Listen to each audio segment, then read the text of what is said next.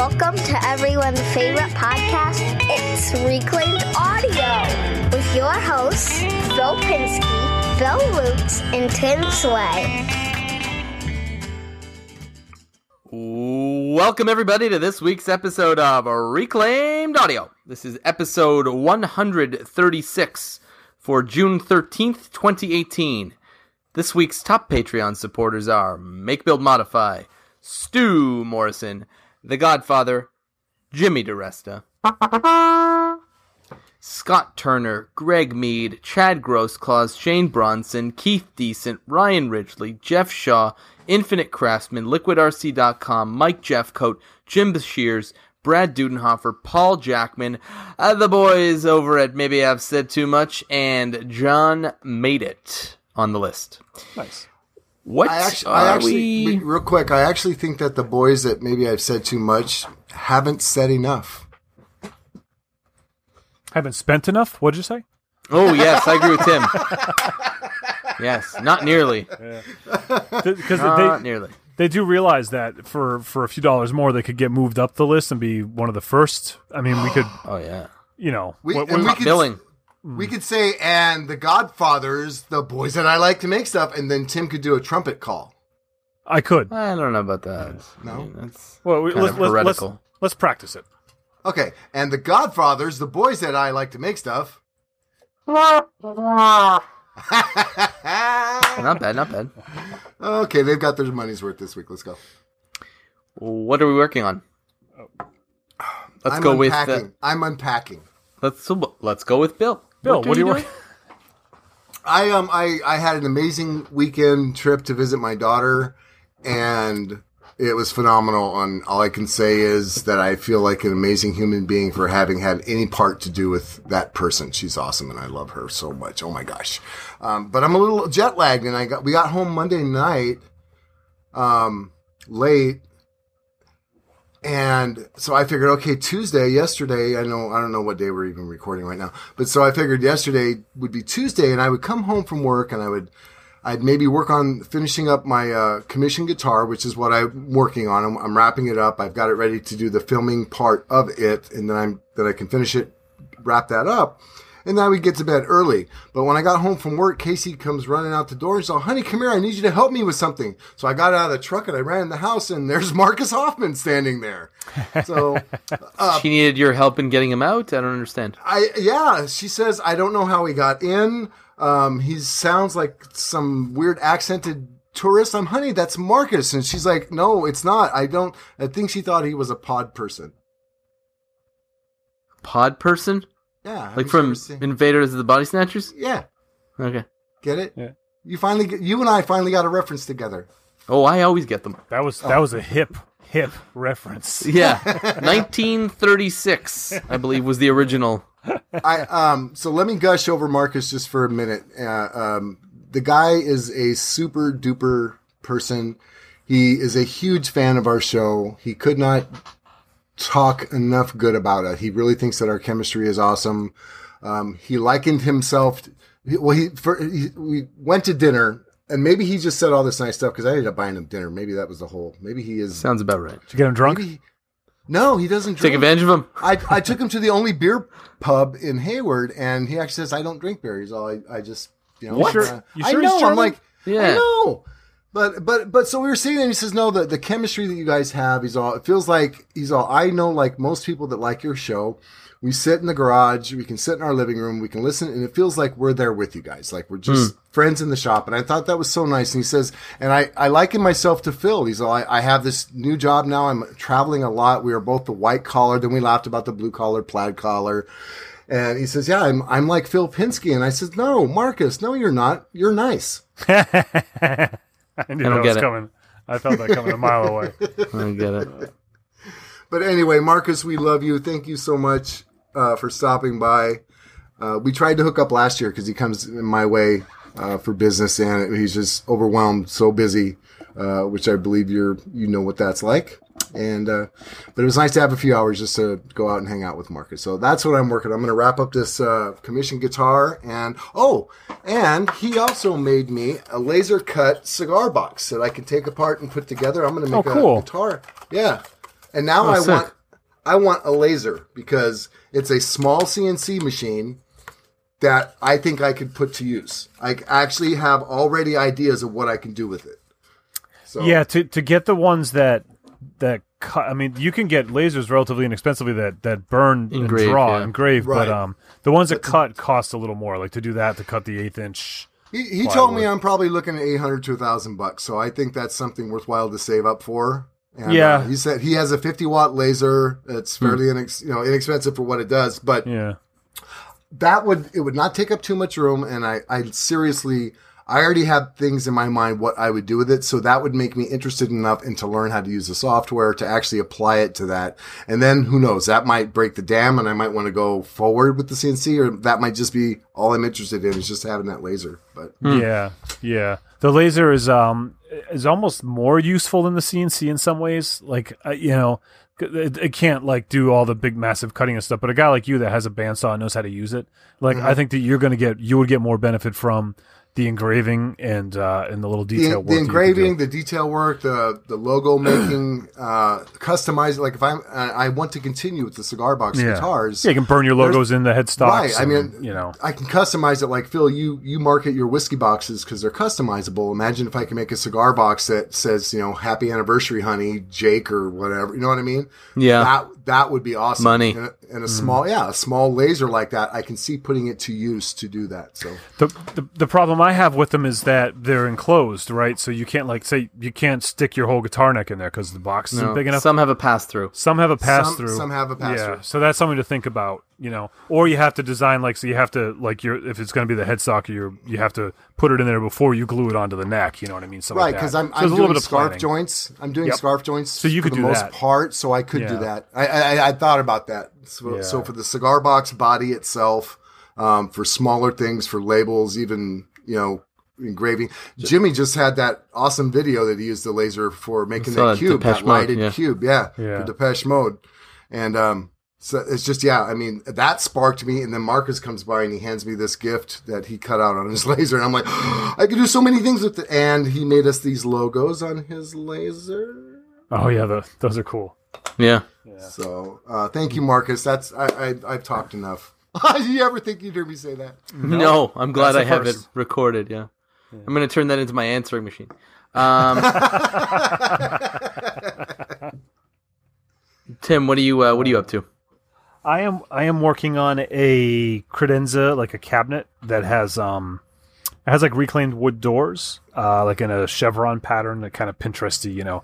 But then the the box itself is a plywood construction thing and it's painted and uh so I've got you know I made the box out of plywood and I you know put wood real wood around the edge and I've got an like a chamfer on it for look. And and then you have like this, you know the little nail pops and stuff from assembling. So I filled those all in with bondo and I'm painting it and trying to make it all like smooth. And uh, because you know we're talking about like I've been kind of getting into using the the sprayer you know? And so I'm mm-hmm. trying to trying to do like this. Of course I'm I'm gonna faux the finish she wants it a little faux afterwards or like kind of distressed a little. So but I wanted like I'm using it to like really practice my painting and see if I can make it perfect before I scuff it up you know? So that's been kind of fun.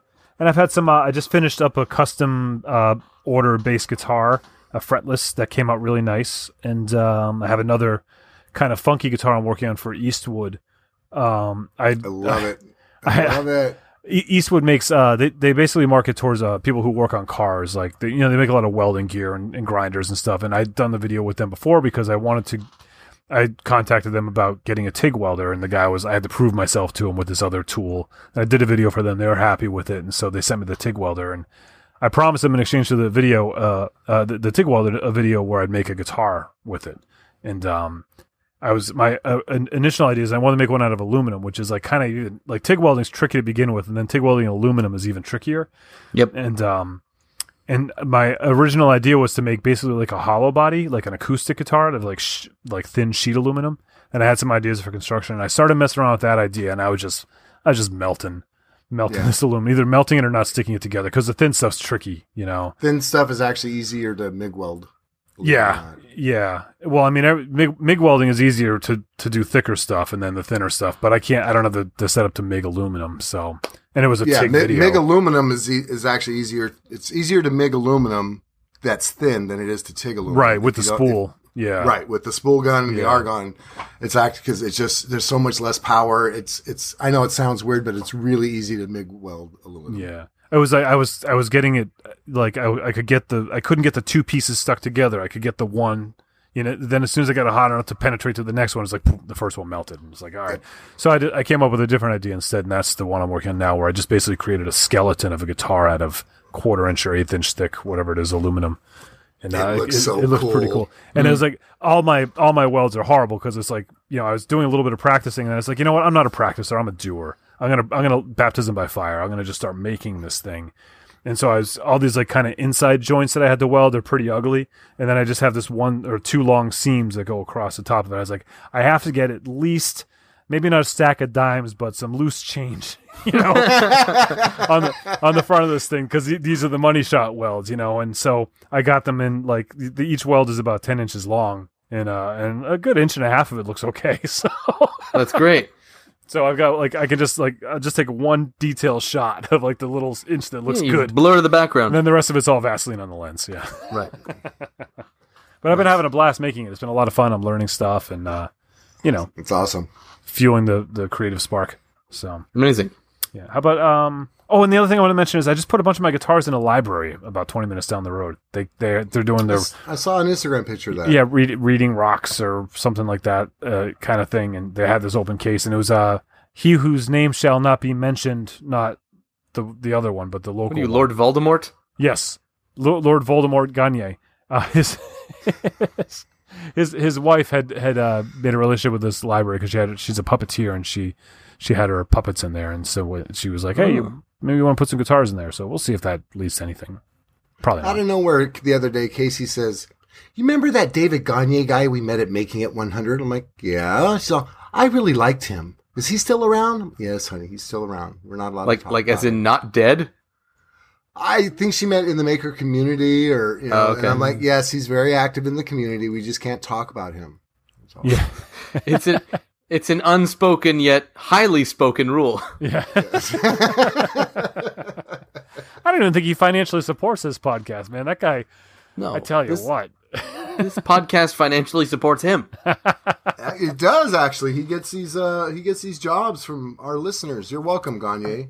Yeah, I was going to tell you about his latest video, but now I'm not going to.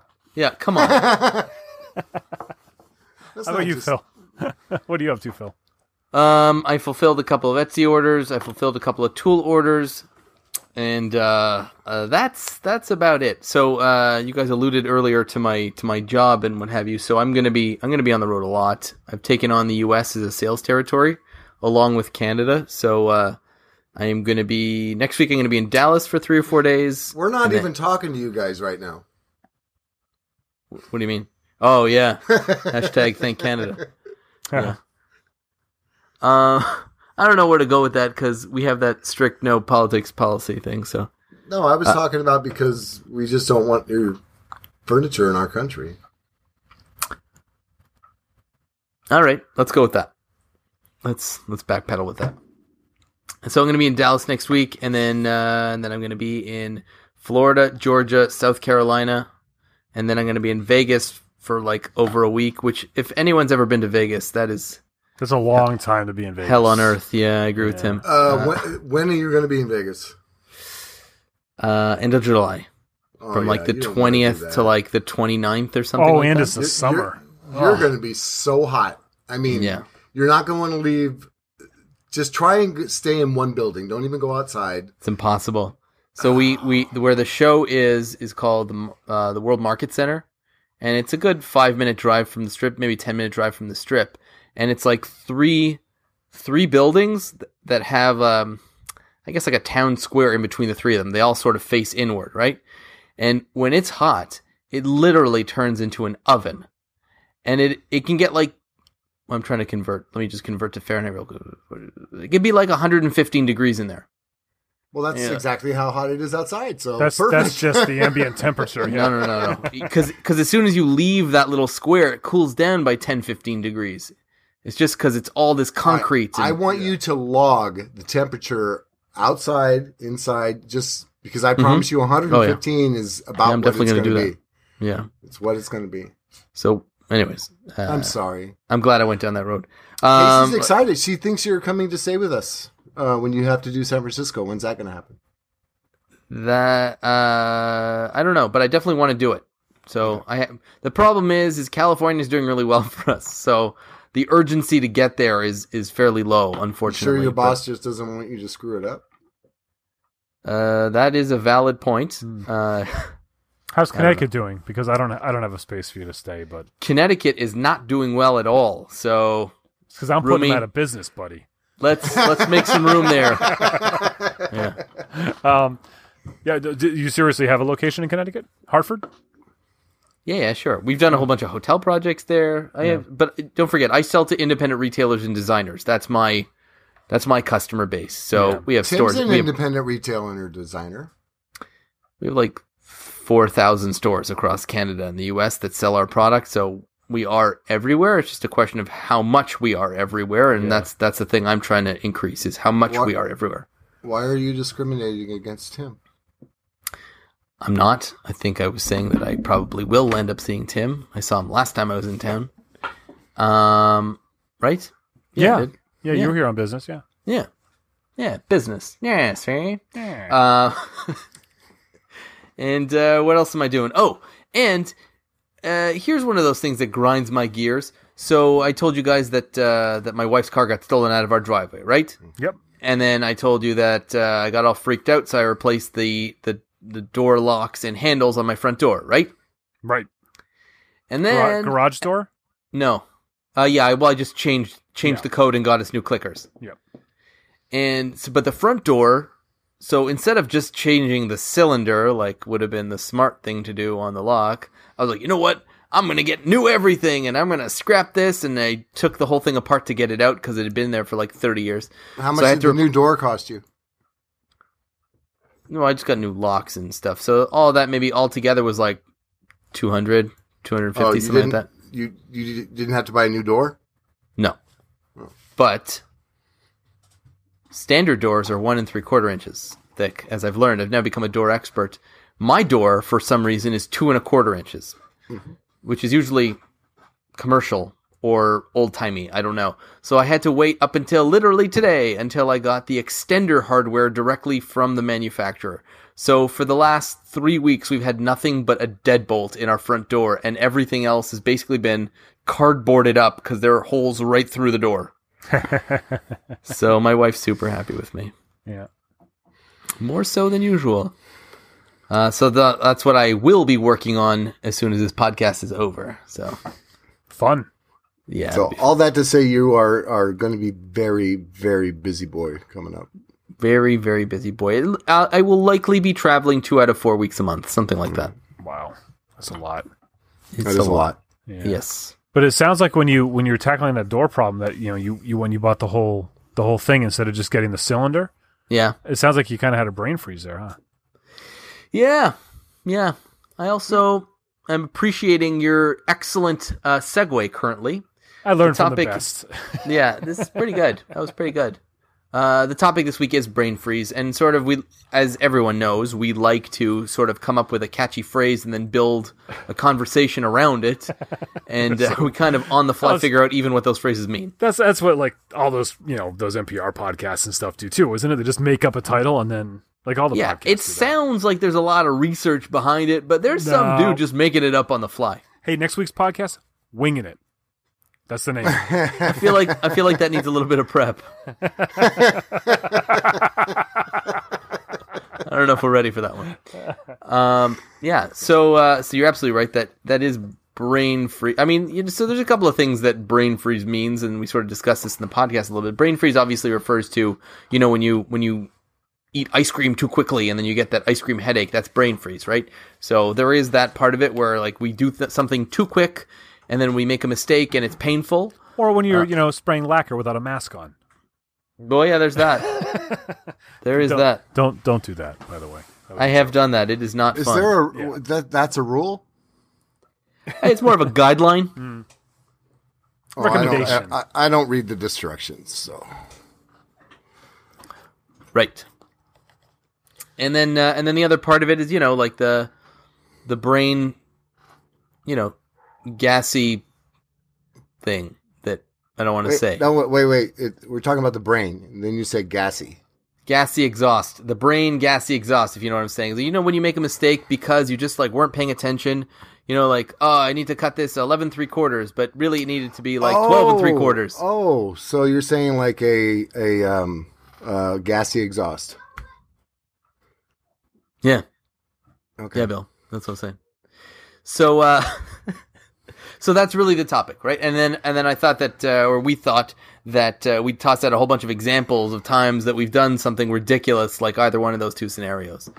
So, you know, uh, I'll go quick. I'll go first because I do this almost routinely. I, I can't even tell you how much material I've wasted because I will measure the inside dimensions of a box and then just go and cut it and then not remember that I had cut dados for this, I guess, sliding insert for the whiskey boxes so that it goes in. So then, you know, I measure the inside dimensions and it's 14 inches, but really I should be cutting it at 14 and a half inches yeah. because I've got a quarter inch dado on both sides. I'm like, ugh, no. And I did that actually one time. Uh, I did that one time. I did that with. I take these reclaimed two by fours or just thicker pieces of pine, and I turn them into my lid um, frames because I make them separately in the box. Sometimes, if the box is big enough, what I'll do is I'll do that thing where you glue the whole box together, including both top and bottom, and then you cut it open. If it's big enough, Yeah. if it's a smaller box, I make the box and the frame separately. Uh, I make the box and the lid separately. So this one time, I, I I just cut it too short, one of the longer pieces of the frame, and uh, and I had no more material except for like a, a small offcut. So what I did was I actually I did I did I gave it the old loot special. I did a scarf joint, and I glued them back together, and then on top of that I cut a spline, and then I splined it, and then I stained the whole thing, and you could barely see it. But it was like just so much work. If I had just like paid attention for a half a second more, instead it was like an extra forty five minutes of work and two hours of glue wait time. And it's it's so much extra work for a quarter inch mistake. I know. Yeah. Yeah. Yeah, that is the worst. But the- And the other option is going to the store or, or finding another pallet or you know, Yeah. yeah. Yeah, but at eleven o'clock at night, and I just want this thing done, or you know what I mean? Like it's just Yeah. it's so frustrating. Oh, I got it. It's um brain toot. There you go. You know, I'm not sure that needed explanation, but I'm glad you put it out there. it's like the guy who comes back ten minutes later Oh, I know. To get to the other side. Of course. Well then, Tim, what about you? Have you uh, tooted it all lately? Um, Tim well, doesn't make mistakes. um, I just I just did one today that's kind of similar along the same lines. Um, a, a, a woman brought in a um, it wasn't a you know it wasn't a big one, but it's just kind of like oh you idiot, you know. She she has this uh, antique bed frame, but she doesn't have the the angle iron, the the button, ra- you know, whatever. So she was asking me to just kind of get this thing up and working as a bed frame on the cheap.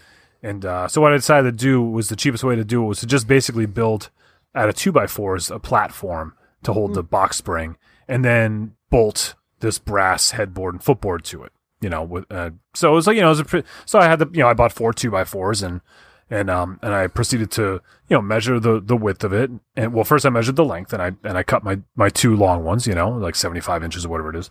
And then I measured the and I remembered to measure inside not outside you know the- the- you know like and I you know okay. And so I cut um I cut four um pieces to go across. It was one on each end and then two in the middle to a little extra support, you know, make sure it's nice and tight and, you know, might as well overbuild it. And then I had to cut the little legs and they had to be like 11 and a half inches long. And so I grabbed the cutoffs and I cut two little legs and then I grabbed one of the pieces that I just measured and cut to fit in the middle and cut a leg off of cut that. the legs with. Instead of instead of the the other two by four that I had left, the other six foot section of two by four I had left or whatever. Right. I, I grabbed the. So then I had to go cut. You know, I had to. I had another two by four in the rafters. I had to pull out and cut to to get the long piece because I. That's that's a tough one because had you not had that, that's that's something. Well, but wow. here's That's another trip. But Yeah. here's here's when I, I I popped into the box store this morning and I said I need four two by fours to do this job. I better buy five. And I said, "Oh wait, I have one in the rafters. I'm just going to buy four. Ooh, And sure enough, You needed it. I needed it. ooh. Yeah, Interesting. yeah. What is your rule for buying lumber? What's the overage you normally buy? Um, well, it depends on what, it depends on the lumber, but that's a really good question, and also the job. Um, I I like to have extra for things like that quarter inch mistake. Mhm. Um, and I also like to have extras because then they become you know material for other projects, right? So with something like a two by four, like they're inexpensive, so I'll pretty much figure out what I need. If it's like yeah, I'm building a deck, you, you don't just get one extra, you get like you know ten extra. You know what I mean? Yeah. I was actually thinking of that exact project because I'm going to be doing that. Um, yeah, ten extra. That's your answer.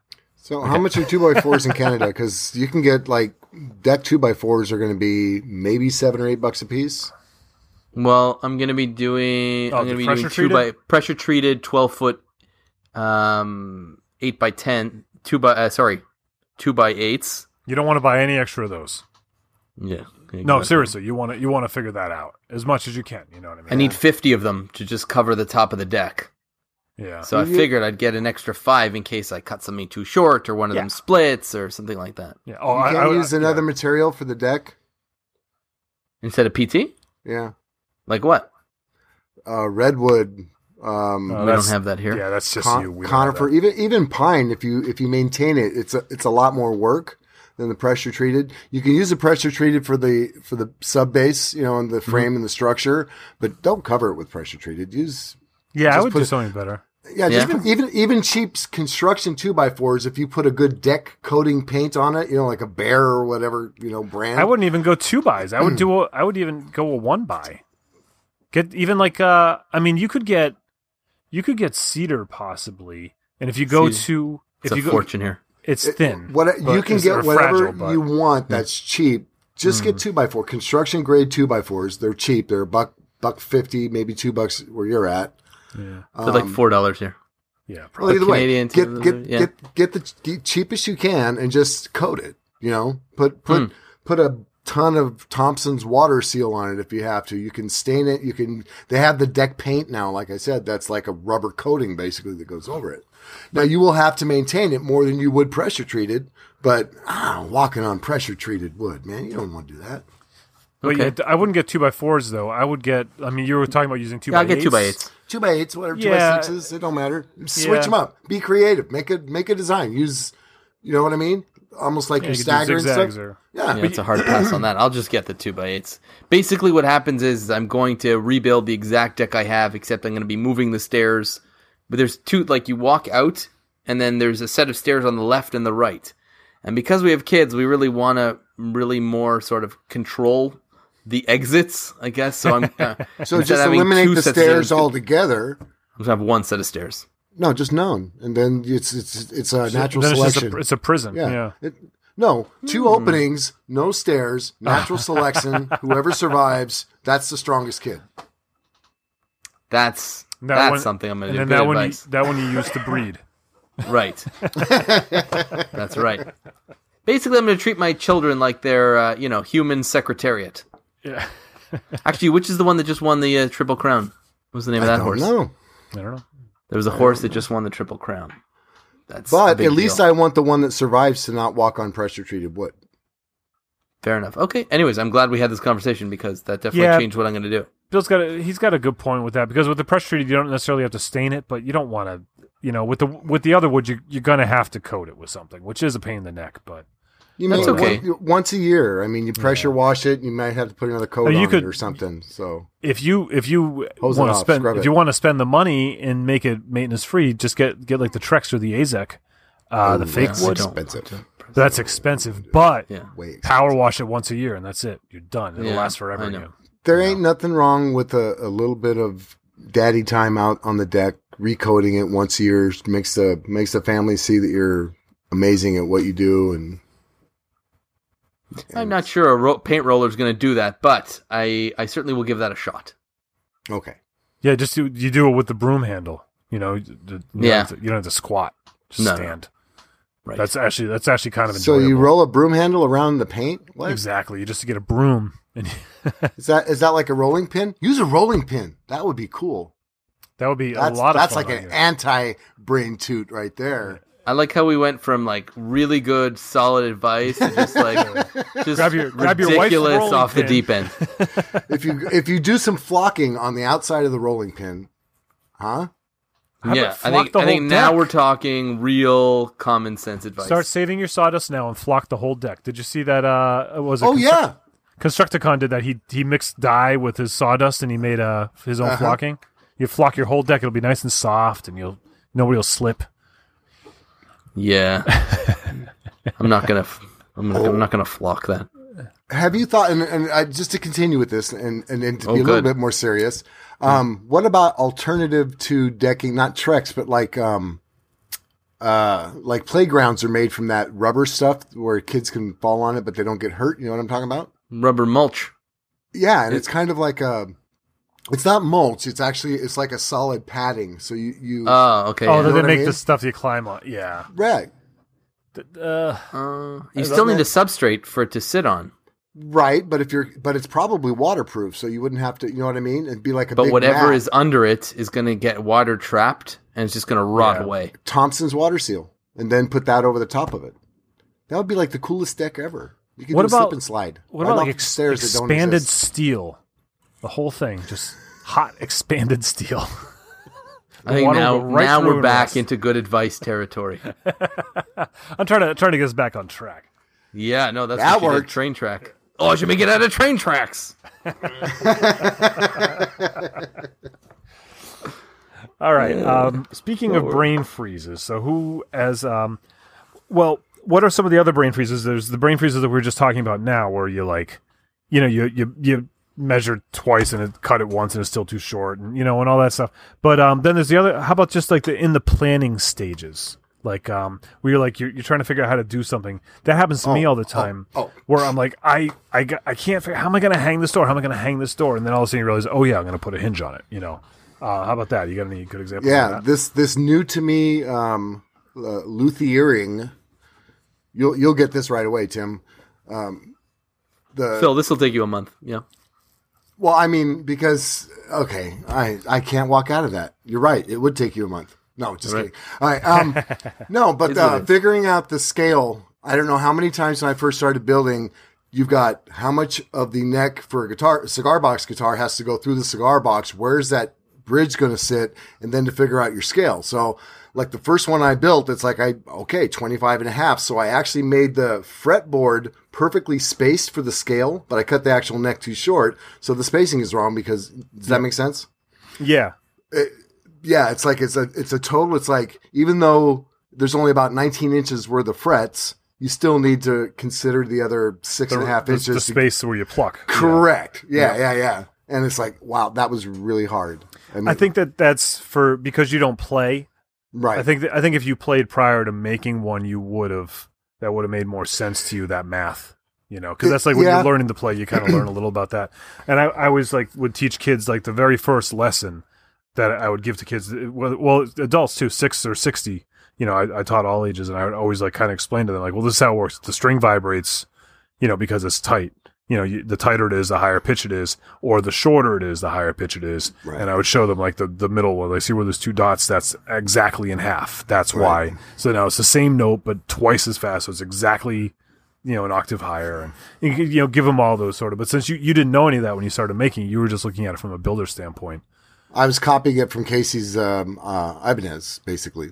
Oh yeah, And yeah. So I got, like I said, I got the fret spacing perfectly, but the neck was too short, which threw everything off. Yeah, yeah, Anyway, anyway, measure is that whole measure once, cut twice. yeah. thing. Yeah. Uh, it really is. And then, the, but my, I guess my, the reason why I brought that up is not to make feel, feel isolated, but it's like when you figure something out that you screwed up and then you turn around, I think you said this, Phil, you turn right around and do it again. Like yeah. even though you, and you think you've corrected the mistake, but you actually do the same thing just a little bit differently, but it's still wrong. Do you think that some of this goes or goes back to the fact that basically everything we make is a prototype? Yes. Vi- Well, I feel like very few things that we do like like I have a couple of products and those Right. are just things I don't even have to think about. Like I don't even have to look at a plan. I just, you know, I it's already memorized everything. Like all of my machine settings are muscle memory already, but I think for the most part everything we're making is always prototypes or always doing something new. We're also trying different techniques. And so you know you you have a, an idea of what it's going to look like in your mind as far as not even just the end result but the mechanics of getting it there and you're like oh wait actually it doesn't work that way or oh i really should have thought this through a little bit more because maybe it's a little bit different than the, you know what i mean so it's just like i think it's everything's always new I, I think um, absolutely. I tease all the time about you know I don't read the destructions, but actually, if you build something off a set of plans, the odds of you screwing up are so minimal. It, it Yeah. really is. yeah And I if still you do. Well, you you can, but I mean, if, if you actually follow, if you get woodwork uh, plans to build something and you follow along those plans, the odds of you screwing up are minimized because every there's a cut list. There's everything is ready. It's there's visual aid. Everything No is ready thinking. for you. Right. If you actually design the plans yourself, then it's almost not going to be a chance that you can screw up at all because you have prototyped it. Now you've built the plans for it. You you will. I mean, so there's an advantage to that, and I know um, Izzy is one that's recommended to I think all three of us that you guys should be making plans for some of the designs that you have, blah blah blah blah. And for me, it's like I don't know how to do that other than to scribble it down on paper, but it, but it makes sense if you have to take the time to learn how to actually do using whatever the software is um, for that thing. Um, but if you make those plans, you are going to be an expert in that thing because you've actually designed the process by which it will be built.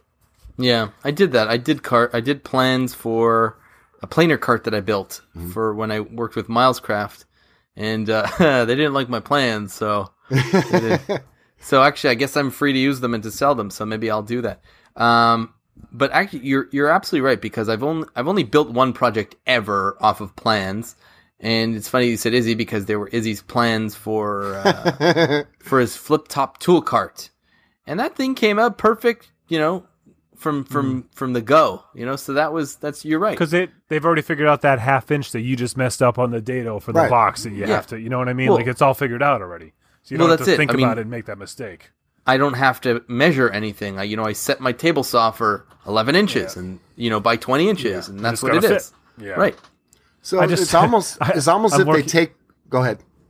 Oh, um, I'm just I'm working on uh, this this guitar now. I've been into um, is a whole long story. I'm into like, making him really thin right now for a whole bunch of reasons, and uh, and so there's some challenges in like the way like the neck joint and some things. There's some challenges to making him thin that you have to make sure you have everything right. And so I had this one I just cut out and, and I did everything like like it's all it's it's like thin and and all, everything's like working great. It's like oh this is this is awesome this is awesome. Then I go and, and I went and I, I had this different type of uh, switch that I was going to use that I never used before and uh, so I had to make a special like slot, and I did a template, and I made it, and the slot's perfect. It fits in just right instead of drilling a hole. I'm like, this is awesome. So I go out, I go to I put the switch in, and the switch is like an inch and a half tall, and the guitar's only an inch thick. So it looks a little weird. so it's it's sticking out the back. I can't put the back cover on, so I had to I had to go and then like what I ended up doing is because I had that perfect little slot I made for it, but I couldn't use it. I had to go and put like a pick guard thing over it and stuff. But but like uh, there was like a, a prime example of a brain freeze, and now that's like if I were to make plans for that for that guitar, I would have that problem solved. Like I could make Right. the proper plans, you know. It's it's almost like I was going to say eliminating creativity minimizes mistakes. It's the creative process that invites those mistakes, which is where you get creative, right? Yeah. I think that's it's what also- I like. Yeah. I think some of those mistakes sort of uh, invite innovation because you have Right. to do things to correct it, to problem solve them. Yeah, like that scarf and then scarf joint and spline. I've never done a spline before, but I, I had to think, okay, I've got, you know, I've got an hour to work tonight. I have this piece that's seven inches, this piece that's five inches. I need a piece that's 10 inches long. So, I, you know, I had to figure out how to combine these things. Uh, so yeah, so I, th- I think you're right. I think that the process of being creative potentially invites some mistakes, Right. and and then that and then that in turn invites problem solving, innovation, and creativity. Well, it's funny. Problem solving. If if there were no problems, there would be nothing to solve. But that's when you don't need to be creative because every, everything is laid out for you. So building off of plans, building by reading the instructions, assembling, assembling your welder stand, or you know, if you buy one from the store, it, a slot A goes into you know tab B or whatever. It, it does eliminate that that possibility of a mistake, but it also it's just like you don't have to think, and there's no creativity. You haven't put your touch on it. You know. That's why I don't read the instructions. I, you know, I do read the instructions, and I have assembled lots of things for my kids. And you know what I find? Uh, a lot of things don't come out of the factory perfect, and I have to do some work to them to get them to fit. I just built this uh, this basketball net for my kids, and I'm like I'm like eighty percent of the way done, and I'm trying to fit bar A into bar D, and you know it's all got to fit and fit. Pro- I'm like, wait a second, this hole's not supposed to be here. This isn't going to work. and then you challenge yourself that you must be wrong, and you'll try and assemble it thirty times before you finally say, "No, Read it the is book wrong. again. It's not It's me." wrong. Yeah, and, And I took it over to the make- drill press and I re-drilled the holes, and then it worked. And then Next I said to my wife, I said, "What do normal humans do? Not everybody's got a, you know, seventeen inch drill press." you skipped over the part you, you did it backwards you tried it 30 times it didn't work you said you went to the drill press and made it work and then you talk to your wife you try it 30 times it doesn't work have your wife read the directions she says oh go like this she flips that one thing around Upside and everything down. fits yeah. yeah. yeah. Kidding. That's that's my that's my big thing when I read the instructions. It's like, oh, you put this like that, and for whatever reason, I'll have it one piece backwards or upside down. Like there's the holes that you screw the feet in when it's done, and they're on the inside instead of the outside. Right. I'm like famous for that because I'm like, ah, I don't need instructions. I'm I'm a woodworker. I can just make Yeah. this. And but there's always just one little detail like that. That uh, but you How know, much with your basketball satisfaction- net, um, just real quick, I think what happens there is that they, they have those set up in the factory, right? They make one, they test it, it works great, and they go, okay, make ten thousand, and there's just drift, something drifts, Yes, some, it someone falls was asleep, drift. and they never check them again. They just Right. they, well they that's never re- that's that's quality control and that's where Yeah. price comes into it because if you check them every 50 it's going to cost, you more. if you check them every 100 it costs a little less if you check them every 1000 it costs even less Yeah. Uh, but how much satisfaction i know you guys have done this so I, I don't have to pretend like it's only me you do something you don't read the destruction. I, i've put in part worked on my car i have built furniture i have assembled ikea stuff for somebody that that's going to school right and when it's done and put together and it works and there's extra parts that you're not supposed to have i have satisfaction with that i feel good I feel efficient. You know, Yes. like I was able Yeah, to yeah. do it with all this left over. You Now know, it's a little it's a little tricky when you're working on your car and that happens, but you know what? Take it for a test drive up and back down the street. If it's still running, who needed Yeah, those and extra what- five bolts, right? Yeah, That- what part of the obviously it was over engineered. It was over Cars come with two carburetors for that reason.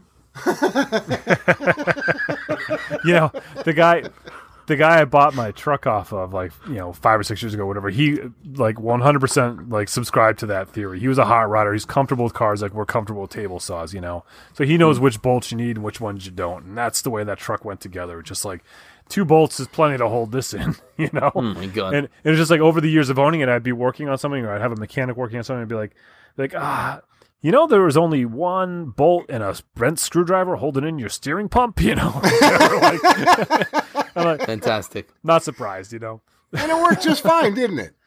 and like all the all the sensors in the engine, you know, it's like a Chevy 350, pretty standard. And you know, and there's all those sensors like temperature sensors and cool, and so they're all just bolts that fit the thread. Just, just in the You don't need none of those sensors. Oh You'll my know when it's you'll know when it overheats when it blows up. Well, you know what? As a guy who's owned old cars my whole life, uh, that's my wife and I were just talking about that. Like, especially old European cars. Like, you'd be in traffic and you'd be watching that temperature gauge go up, and you're getting nervous. Like, oh my god, I'm gonna overheat, and uh, all these people are gonna kill me, you know. And uh, and so when I got the truck, I was like, oh, it's an old car. I need a temperature gauge. It doesn't have one, and I bought it. I popped the hood. I saw the bolt was in there, and I was like, oh, I was like, I gotta. I was like, you know what? I'll do it tomorrow. And then like a week went by, and I didn't do it. And then another week went by, and it was summer and it was hot and my car wasn't overheating and I wasn't stressing looking at the temperature gauge at stoplights. So I was like, I don't need this stress in my life. So I just don't I just don't have a temperature. So and it's it's never overheated on me and it probably never will. And if I had that temperature gauge, I'd probably be worried about it overheating on me all the time. This is why I don't. That's the subs- reason I don't go to the doctor. I was going to say that's the reason I don't subscribe to fire alarms. Well, there you go. Que sera, sera. Am I right? Right. Yeah, I'm gonna I'm gonna stick with mine and say you guys are wrong though. I don't know. Seems like fairly consistent logic throughout, though. So what are- what are some other examples of uh, brain freeze? So we obviously in the shop, it's pretty easy to think of something that you just come across. I, I think I was talking about roadblock or stumbling block. Uh, you're working on a project, you think you have everything figured out, and you're halfway through, and you just you don't know what to do next. you have, you know what I mean? I've, I've, I've had a complete brain freeze where I'm just like, what is the next step? And you stumble with it. And that's when you, you kind of almost have to have somebody, you know, walk away, come back. Something has to happen to restart because you're like at a loss or, or, or is that, now that might just be me. Yeah, I haven't done that much LSD, but um, I think one of the bigger ones for me is I consistently, and I'm guilty of this all the time, is I consistently forget how powerful an impact driver is. So where I should where I should be using a drill to drive a screw that's going to be a little bit more delicate, like a smaller brass or like even a smaller, just more delicate, like a number screwdriver. 10 screw or something, you know?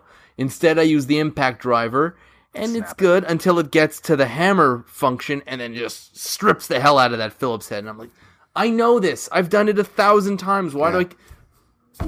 You know, so maybe sometimes, like, just sort of forgetting that you need to be a little bit more delicate with some tools versus others.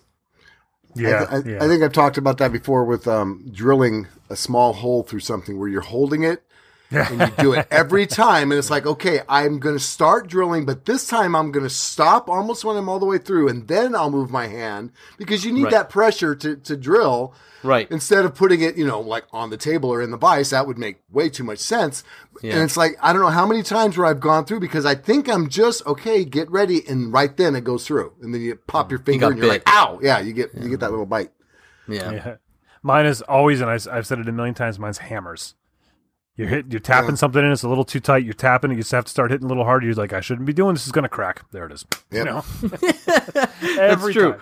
Every Watching time- mistakes happen as you're narrating them in your head. Yeah. Yes. Like, yes, you know this is not going to work, right? Yeah, it's not going to work. Yeah, hey, it didn't work. Th- that could I'm going to keep topic. hitting it anyways because I'm a that could be the topic. When you can predict the mistake, you shouldn't have made it. Yeah. Yeah, Well, yeah. As, as you're doing it, you Right. know. As you're doing, it's like, I'm going to drill into my finger right now. I You still should do it. stop. Yeah. Yeah. Every Whoop. time. Not just Yep. once. Here we every are. time. It's Yeah. Tuesday. ridiculous. Yeah. That So that's is a a good good one. one. Yeah. Yeah, that is a good one. But you know what? I'd love to hear from our audience, guys. I want you to uh, write us in, tweet us in. Let's get a little. Uh, let's get a little feedback. What are some of those brain freeze moments for you guys? Like that's what I, I want. Like I know the mistakes that I make. I'm fairly confident. I'm certain of the mistakes Bill makes. But I want to hear from you guys. What is it that you uh, do on a consistent basis that you're just like, okay, dum dum. I can't believe I just did this again. And we will dub this. I just came up with the, because we were struggling with it earlier. Instead of a brain freeze, we'll call it a noodle toot. Right? Noodle toot? No, we won't. We Use No, an old we noodle? Call it that. We're But going to you call it a brain uh, a- freeze. Brain freeze is fine. I like uh, Lutz Lute's noodle toot. You can do You can whatever start you your own your show, time. kid. Your time is your time, buddy. That's That's right. Oh, man. this I'm is just our trying to this is our time. Bill, let me ask you a very serious question. This week, what would you say grabbed your attention? Wait, we have that other segment. I think it's Bill's turn. Oh, and I already know the one I want to find. Yeah, yeah. God forbid we just did in the reverse order there. That would have really killed the flow. Uh, you know, Phil, see, this is where this is what happens. You get a brain freeze, you forget, you place. skip a step, and now you try and blame it on us. You just had a brain all right. freeze, Let's didn't you? let's hear your favorite. Perfect example. I mean, by accident that you put your finger on it. iTunes review. Oh no, I'm going to look for this one. What? Mine. Mine was a total like uh serendipitous. Can we get all of them? Can we make an app? Maybe Jason Payne, are you listening? Can you make us an app that puts all of our iTunes reviews into like a, a the wheel or the um the Price oh, a is Right wheel? generator? Right- The Price is Right wheel. So we spin it on our phone, and then uh, that's not. Uh, No. we need help, obviously. Hold That'd be on. pretty cool. Just spin the wheel. All right, Hold so the the phone. rev- the review review. I'm going to try and go back long way, scrolling down memory lane. I'm scrolling down memory lane, and um, Riveting radio right now. This is well. This is Well- why I added this segment. well, Yeah. this. I mean, Yeah. listen. First of all, it's good. It's good exercise to. Um, This is good exercise to. uh Get a lobotomy too. All right, I'm gonna scroll. Hold on, look, watch. I'm just gonna scroll, and whatever that is. Oh, there's our roulette wheel. Okay. These guys, five stars. The banter between these dudes is hilarious. This is from Skis Woodshop, November 8th, 2017. The banter E-E-Z-E between these- or S K I S. S K I S, like skis, like Okay. water skis, snow skis. Okay. Skis Woodshop. I'm gonna try th- and I'm gonna do a fill here. I'm gonna try and do this in a what's that? What's the these guys? Right? What's That's the, Christopher, Oh, Christopher Walken. Yeah, Christopher? Walken. Yeah. Oh my god. The god. banter between these dudes is hilarious, which is good since they rarely ever talk about actual upcycling or making. Except Lutz. Surprise. He's always making some sort of guitar. One of my favorite podcasts. Thank you, Skis Woodshop. I, I rate date that on that one? review November 8th, 2017. I rate that um, a thumb, two, thumb, uh, uh, two thumbs and two pinkies up. yeah. That, that's You're a good rating. So basically, he just said, "I'm the real upcyclist, and you two are just fodder for my Okay. enjoyment." Fodder for your enjoyment. Okay. Yes, I Every once in a while, Bill. Every once in a while. Like, uh, like that, you know? I don't know, man. It's it's like the man behind the curtain peeks out, and I'm like, hmm. Is he hustling me every other day? That's weird. Okay. okay. Am I allowed Now, to say Phil, the thing now? go. What grabbed your attention this week? Because I'll tell you the word fodder grabbed mine. Uh, I'll be happy to go again.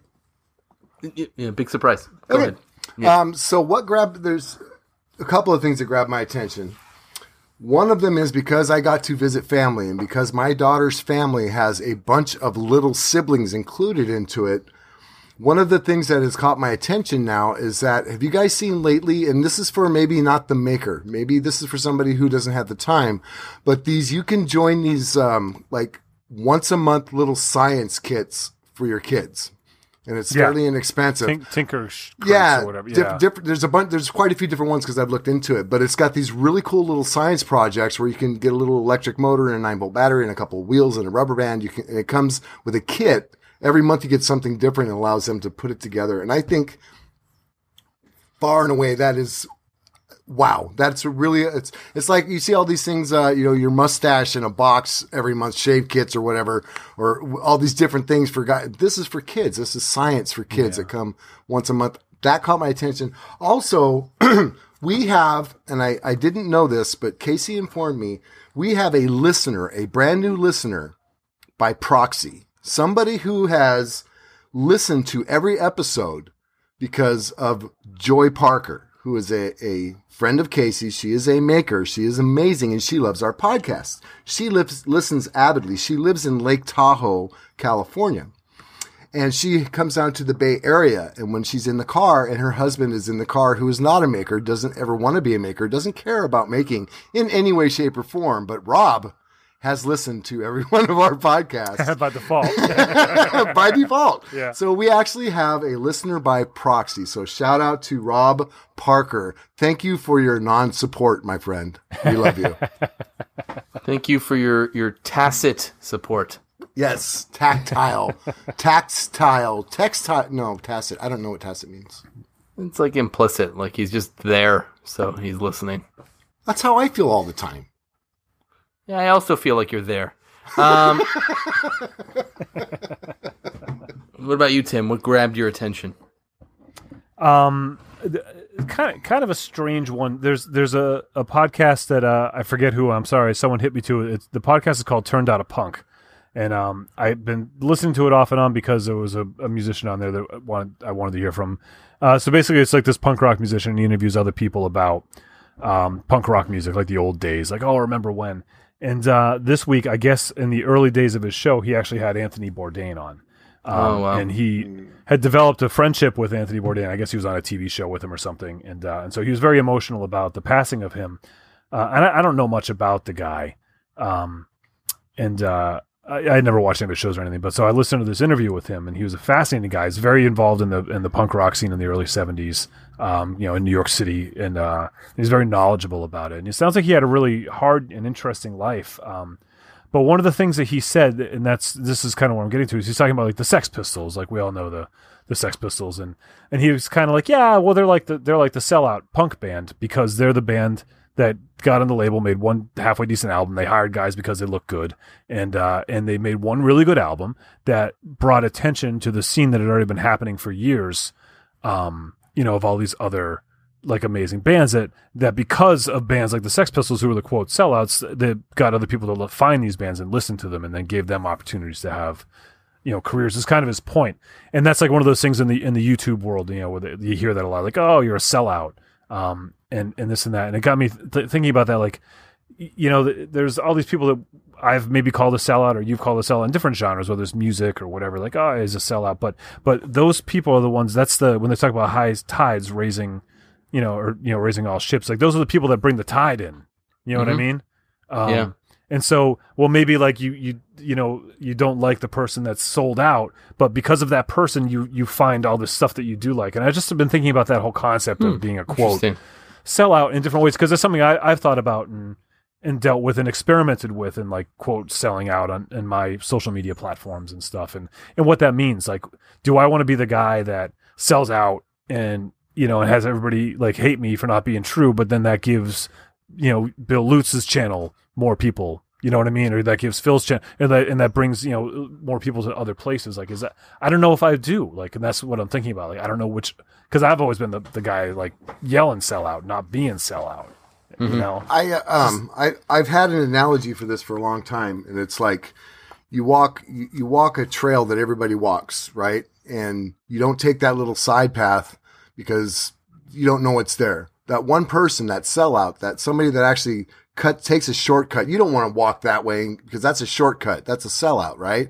But that person actually makes a little bit of a path and now somebody else follows it. And all these years you've been going the one way and never saw everything else that's on the other side. You know what I mean? If it, hadn't been for one person that took a shortcut, um, you never would have realized that there's some beautiful beats right at the end of this trail, or you know mm. what I'm mm. saying? Yeah, well, that's like the thirteenth note thing I always say, but I guess where it gets questionable is when you start involving other people's money. You know, do we just yeah, turn but, but, but, sellouts into trailblazing heroes? Yes, yeah, I think so. Yeah. Absolutely. Absolutely. I, I don't, this is why I always said I'll be the first one to sell out. You want to pay me, if it's going to put, if it's going to meet my needs to do something, as long as I make sure, I, I know, I, sorry, but I, I don't think there's such a thing as a sellout. Just like I don't think people actually use constructive criticism. I knew that was coming. I knew as soon as you said that. that is a false equivalency, but that's fine. Well, just just something to think about. I don't know. So that was that was my thought. I like just it. The, the, concept of sellouts, and I just like I'm trying to use this to, to like my my deep thoughts segment, and not you know, like, like kind of just get get us think, thinking about things differently. You know, different perspectives. Definitely. Uh, how about you, Phil? Uh, well, Anthony Bourdain kind of hit home a little bit. My wife and I have been uh, Parts Unknown fans for a little while, and we actually watched a whole bunch of them this week because CNN has been running them, and he was such an interesting, uh, complex character that it was. Uh, mm. I, I fell in love with him in this interview. I, I kind of yeah. I want to go watch his shows now. I've never watched a single one. Yeah. yeah. Because you know what, the guy was the guy was a, professional chef. He was you know classically trained. I think he was even a Michelin chef. But mm-hmm. you know he he he went through some serious rough patches in life and and didn't shy away from it. wasn't pretentious. wasn't arrogant about anything.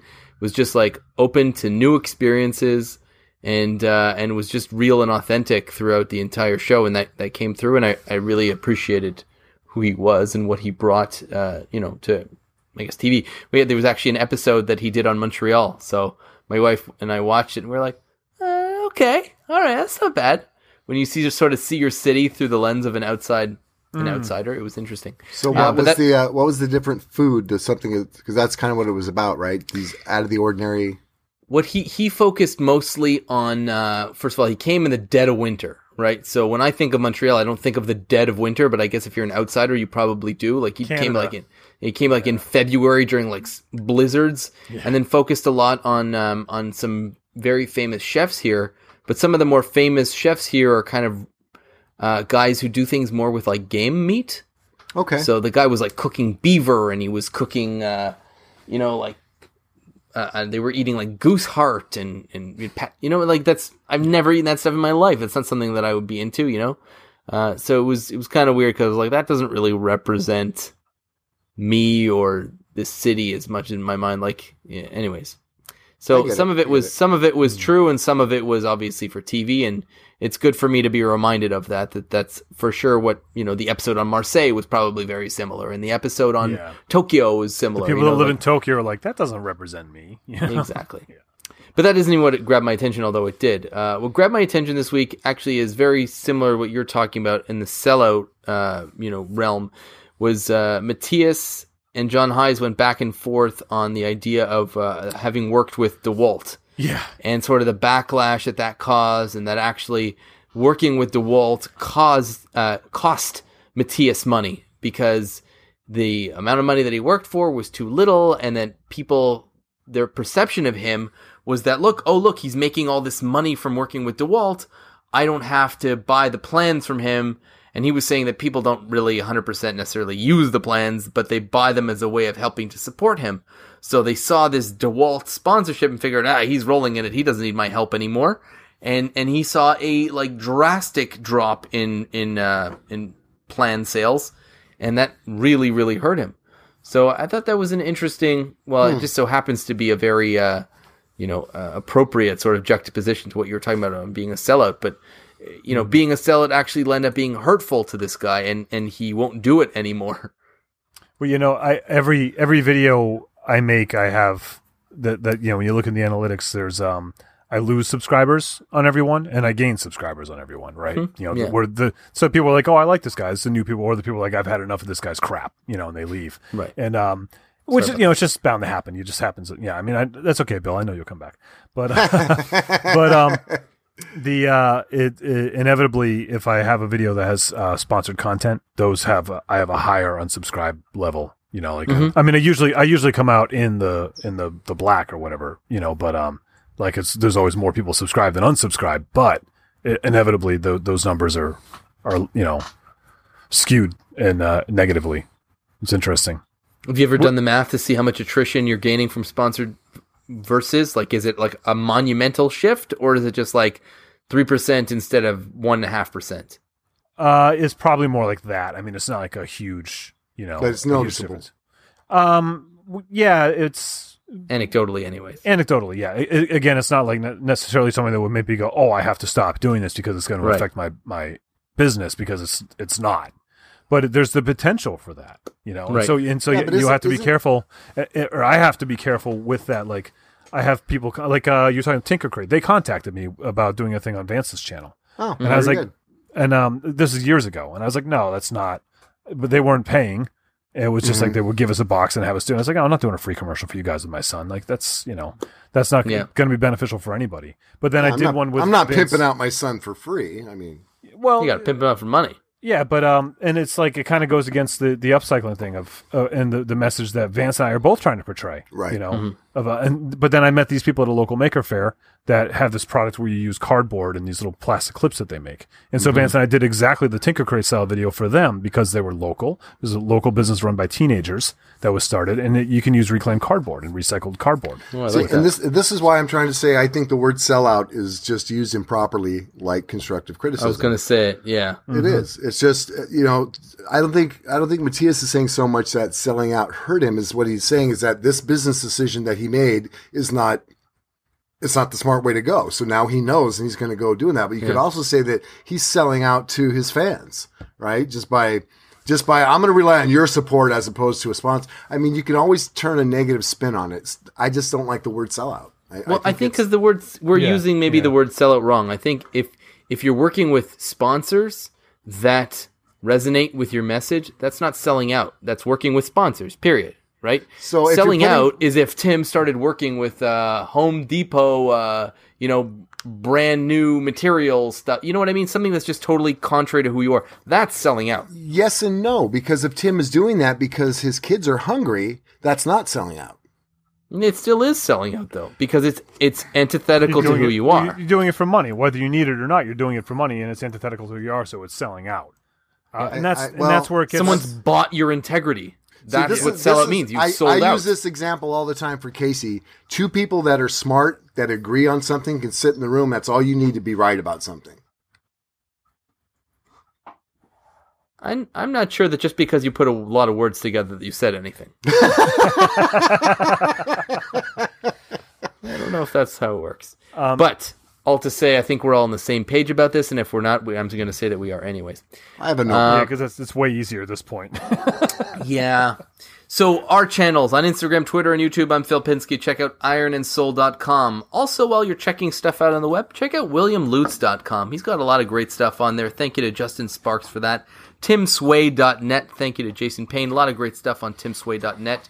And if you're looking for great stuff, you're going to find it at newperspectivesmusic.com. Ooh, I, Uh, say stuff. I, I started. Um, I was talking about making this other YouTube channel uh, for New Perspectives Music, and I started it. I, and I have a couple really bad videos I kind of put together. That so now, if you go to New Perspectives Music and you click on the instrument, uh, there's a video you can click on, it and there's a video, some of them, not all of them, where you can actually see me playing it and talking about it and hear some different tone settings and stuff. And the channel is uh, it doesn't have a proper name yet. If you search New Perspectives Music on YouTube, you'll find it, and it has two subscribers so far, me and Vance. oh, we- Well, we it's probably going to have two more by the end of the night. That's right.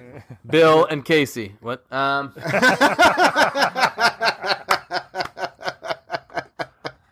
guys, We're, why we're don't you gonna contact miss you, for man. We're gonna miss well, it is what it is.